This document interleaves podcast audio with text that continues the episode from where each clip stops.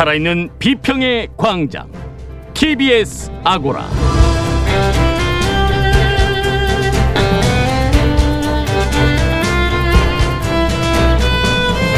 안녕하세요. TBS 아고라 송현주입니다. 최근 한 뉴스 통신사가 오픈 채팅방에 올라온 인천국제공항공사 정규직 전환에 대한 허위 주장을 검증 없이 그대로 보도했고 이 보도를 받은 다른 언론의 관련 기사도 쏟아지면서 불필요한 오해와 갈등이 증폭됐습니다. 첫 번째 광장에서 시시비비 따져보겠습니다.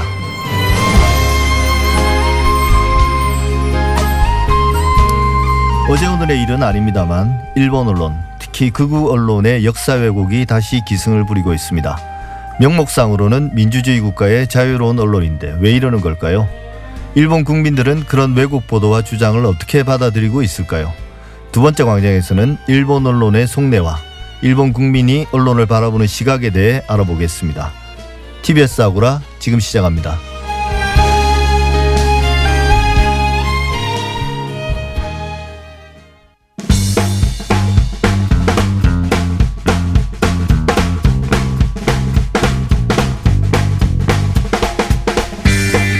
빅데이터 세상 시간입니다. 한국인사이트 연구소 전민기 팀장과 함께합니다. 어서 오십시오. 네, 반갑습니다. 전민기입니다. 예, 빅데이터를 통해 이번 주 가장 주목받았던 이슈 한번 알아볼 텐데요. 네. 먼저 지난 한 주 동안 가장 많이 언급된 키워드들은 뭔가요? 네, 먼저 윤석열, 추미애, 검찰 이 세 가지 키워드가 25만 3천 건이나 언급이 예. 됐습니다. 굉장히 많이 언급이 됐어요. 그렇네요. 예. 코로나는 빠졌습니까 이제? 코로나는 빠진 게 아니고 계속 이제 부동의 일이다 보니까 예. 예, 이야기는 안 해도 될 것 같아서 아, 예, 예, 제외를 1위니까 했습니다. 굳이 네. 특별히 이제 다음에 순위가 내려가면 알겠습니다. 한번 말씀해 예. 주십시오. 그래서 지금 윤석열 검찰총장 추미애 법무부 장관 갈등 구조가 뭐 이번 주 내내 이슈가 되면서 많은 분들이 가장 많이 언급하고 또 관심 갖는 그런 키워드였고요.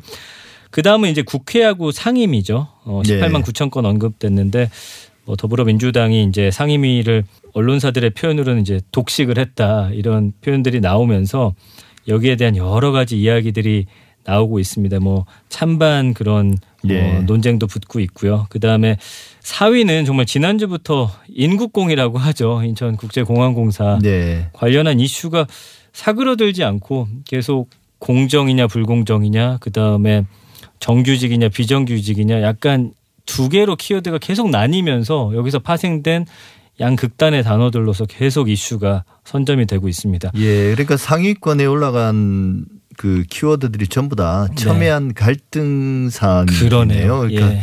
최근에 그런 것 같습니다. 분위기 자체가 맞습니다. 사회적으로. 예. 그리고 이제 마지막에 이제 마스크인데 비말 차단 마스크가 예. 편의점에서 살 수 있다라고 이제 발표가 났는데 예. 정작 사지 못하는 분들이 대체 어디서 살 수 있는 거냐라는 의견들을 예. 많이 올리다 보니까 마스크라는 키워드도 많이 언급이 됐습니다. 예. 그러면 이번 주 국민들이 가장 많이 본 뉴스는요? 근데 이 첨예한 갈등들이 많아서 이 중에 하나일 줄 알았는데 의외의 기사가 1위를 했어요. 그 중앙일보 기사고 53만 5천여 명이 봤는데 예. 성폭행 현장에서 맨발 탈출한 그녀 왜 악마의 지하방을 찾아갔나라는 겁니다.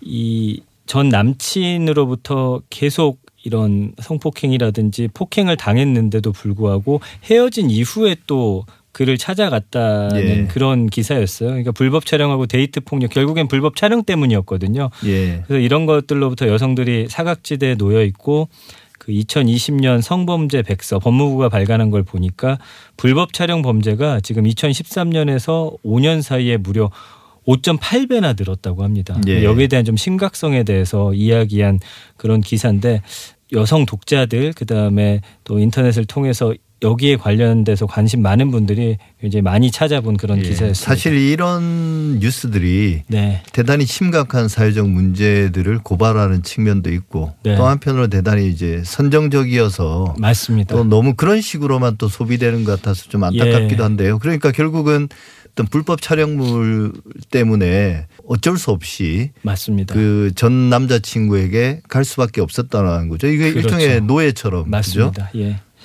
그리고 두 번째 많이 본 기사는 머니투데이 기사고요. 49만 명이 봤는데 불매 오래 못가 유니클로 가 보니까 비웃음의 대가가 컸다. 예. 이런 내용이에요. 그래서 유니클로가 어 2005년에 한국에 진출하고서 15년간 매출 1조를 기록을 했었는데 이번에 그 불매 운동이 사실은 지금 계속 하는 거냐 아니냐라고 많은 분들이 좀 어, 관심을 갖고 있는데 여전히 지속되고 있다라는 거고요. 예. 한 76% 정도가 지금 줄었다고 합니다. 가는 분들이. 예. 그래서 No Japan은 No 유니클로 운동으로 이어졌고 지금까지도 계속되다 보니 유니클로 매장이 지난해만 4개의 문을 닫았고 올해는 이제 코로나 충격까지 겹치면서 11개 매장이 추가 폐점했다는 소식인데 여기에 대해서 많은 분들이 또 어, 기사를 읽어보셨네요. 예, 이게 기획 연재로 나왔더라고요. 네, 보셨죠? 대마도 예. 이야기도 나오고 또 그렇습니다. 이제 소부장 이야기도 예. 나오고 또 맥주 이야기도 나오고. 네 네. 근데 이제 저도 느끼는 거지만 이제 유니클로랑 일본 맥주 같은 경우는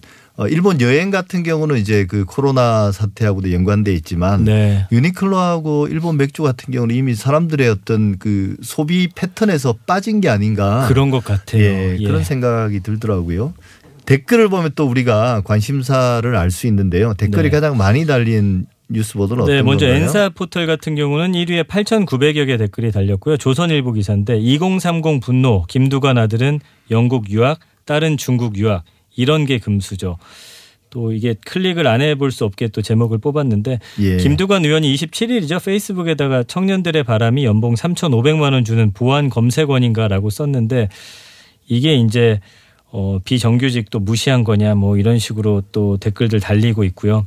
그러면서 김 의원의 자녀들이 또 어떻게 살고 있는지를 또 사람들이 캐내 가지고 뭐 아들은 영국에서 유학했고 딸은 중국에서 유학했는데 이런 게 금수저자라면서 김 의원의 내로남불은 끝이 어디냐 뭐 분노했다라는 식으로 글을 썼는데 여기에 아주 첨예하게 또 댓글들이 맞붙고 있습니다. 예. 그 조선일보는 댓글 유발에서는 타의 추종을 불어하는 그건 맞아요. 예. 근데 이게 뭐 이 내용을 보면 김두관 의원의 주장 자체는 뭐 많이 배웠든 못 배웠든 하는 일이 어떤 거든지 간에 생계 걱정 없이 사람들이 음, 맞아요. 잘살 수 있으면 예. 좋은 거 아니냐. 네, 네. 그런데 이제 그것과 자녀들이 유학한 건 사실 별개의 문제인데요. 오히려 이제 자녀들 입장에서는 뭐 아버지가 너무 이제 서운한 소리를 한다는 네, 네. 그런 생각 들수 있을 것 같은데. 근데 이거 또 보면은 네티즌들이 이렇게 주장한다라고 하면서 뒤에 욕을 붙였거든요. 예. 어쨌든 댓글 유발러라고 할 수 있는 그런 예. 기사입니다.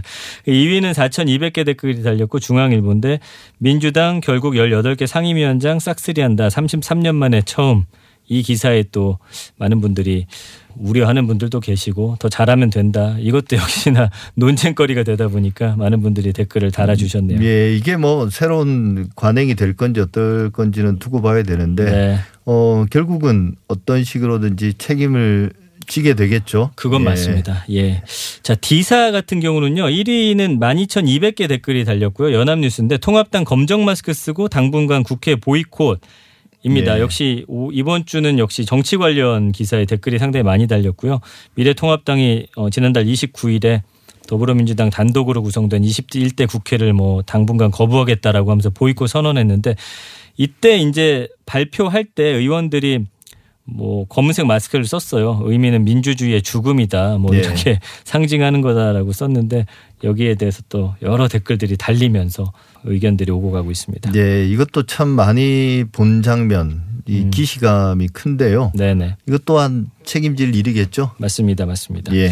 자, 그 다음에 이제 2위 기사는요, 1,900개의 댓글이 달린 뉴스원 기사인데, 검찰 추미애 아들 의혹 관련해서 군 관계자들 소환 조사라는 제목의 기사입니다. 예. 추미애 법무부 장관 아들의 군 휴가 미복귀 의혹 수사하고 있는 검찰이 당시 군 관계자들을 뭐 소환 조사했다라는 기사인데, 이것도 이번 주에 계속해서 뭐 톱 뉴스로 다뤄졌고, 여기에 대해서 또 많은 분들이 댓글을 달아주셨습니다. 예, 이게 오래전에 보수 시민단체가 고발한 사건이죠. 이 맞아요. 일이 있었던 것도 몇, 한참 된 일 같은데요. 네네. 참 검찰이 이리저리 많이 치는 것 같습니다.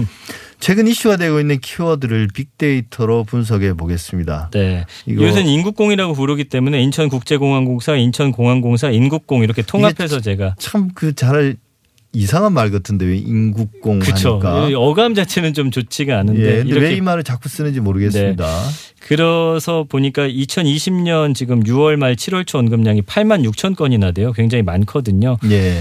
작년 한 해 동안 2만 1천 건밖에 언급이 안 됐고 지금 한 달 동안 이거에 무려 4배보다 많은 양이 지금 언급되고 있는데 감성어 긍부정 비율 보면 작년에는 52.5 대 22.4예요. 인천국제공항공사에 대한 어떤 이미지 자체도 굉장히 좋았고 모두가 가고 싶어하는 예. 그래서 뭐 세계 최초 획기적이다, 좋다, 우수하다 이런 단어들로 표현됐던 지금은 긍부정 비율이 16.1 대 63.1로 바뀌었습니다. 그래서 뭐 역차별이다, 빼앗기다, 비분간기하다, 어려운 상황이다, 예. 떼쓰다 이런 단어로 표현이 되고 있는데 일단 팩스 체크를 통해서 사실은 그건 정규직 비정규직의 문제가 아니라는 것이 밝혀졌음에도 불구하고 일단은 이게 뭐 공정의 문제인지 아니면 또 이런 취준생들에 대한 어떤 어 이슈화를 시키면서 좀 부정적인 여론이 상당히 많이 올라왔어요. 예. 그래서 좀 흥미로운 건 정규직과 관련해서도 정규직은 당연히 우리 사회가 나아가는 방향이고 좀 지향하고 있는 그런 문제인데도 불구하고 정규직과 관련해서도 부정 비율이 상당히 올라가고 있다라는 게 보여서 이번에 어쨌든 이 인국공으로 인한 청년들의 그 취업과 관련한 부분에 대해서 정부에 대한 좀 부정적인 여론이 상당히 많이 올라오고 있습니다. 그 감성어 분석을 해보면 구체적으로 어떤가요? 감성어는 일단은 처음에 기사 나왔던 그 단어들이 그대로 지금 현재까지 유지되는 경우가 있거든요. 그러니까 예. 팩트 체크 한 거 상관없이 처음에 이 뭔가 이슈를 굉장히 선점해버린 그 기사가 예. 아직까지도 젊은이들 사이에선 이게 굉장히 회자가 되고 있어서 역차별이다, 빼앗겼다. 예. 사실은 이거 빼앗긴 건 아니잖아요. 그래서 이런 단어들이 가장 많이 언급이 되고 있습니다. 예. 뭐 인천국제공항공사 관련 보도는 뭐 이어질 첫 번째 광장에서 좀 더 자세히 이야기 나눠보려고 하는데요. 네. 마지막으로 SNS 가장 많이 퍼나른 이슈도 살펴볼까요? 이 서울신문 기사고요. 8,300건이 퍼날라졌는데 예. 이런 기사입니다. 공중파 애니 검정 고무신 원작자 겨우 435만 원 받아 회사 측 사실과 다르다. 최근에 이슈가 되고 있는 게 이런 작가들과 출판사 사이에서 어떤 불공정 거래에 관한 예. 것들이 지금 큰 관심 받고 있는데 검정 고무신이 사실은 굉장히 오래된 만화인데 여기 예. 원작자가 일한 거에 비해 돈을 못 받고 있다라는 이야기를 하면서 난 이제 그만 쓰- 그리겠다 이렇게 네. 선언을 한 거에 대해서 지금 이야기 나오고 있는 거거든요. 근데 그 구름빵이라고 하는 어린이들 그 동화가 있는데 이것도 사실은 무대 위에 올려져서 전 세계적으로 많이 이슈가 됐는데도 불구하고 원작자가 받은 돈이 얼마 되지 않았다. 그러나 이 부분에 대해서는 계약서를 봤더니 원작자가 사실은 더 돈을 받을 수 있는 상황이 아니더라고요. 그래서 어쨌든 이것도 불공정 거래로 이야기가 많았는데 그 이후에 또 이 검정 고무신과 관련해서 이야기가 나오다 보니까 많은 분들이 굉장히 요새는 뭔가 공정하지 못하다라고 느끼는 부분에 대해서는 약간 분노의 감정을 끌어올리시기 때문에 더 많은 분들이 봐달라라고 하면서 어, 퍼나른 뉴스 1위를 예. 했습니다. 이게 결국은 법적으로는 문제가 없는 거죠. 현행법상으로는. 거의 대부분이 예, 그렇더라고요. 그런데 그법 예, 자체가 이제 잘못됐다는 문제 제기가 계속 이어지는 건데 맞습니다. 이게 개정안이 나왔다고 그러더라고요. 예, 예, 예. 예, 그래서 꼭 개정안이 통과돼서 네네. 이런 창작자들의 권리가 네. 어, 정당하게 이제 보상받고 네. 어, 좀 더 그런 공정한 계약으로 나아가길 좀 기대해 보겠습니다. 지금까지 빅데이터 세상 전민기 팀장이었습니다. 수고하셨습니다. 고맙습니다.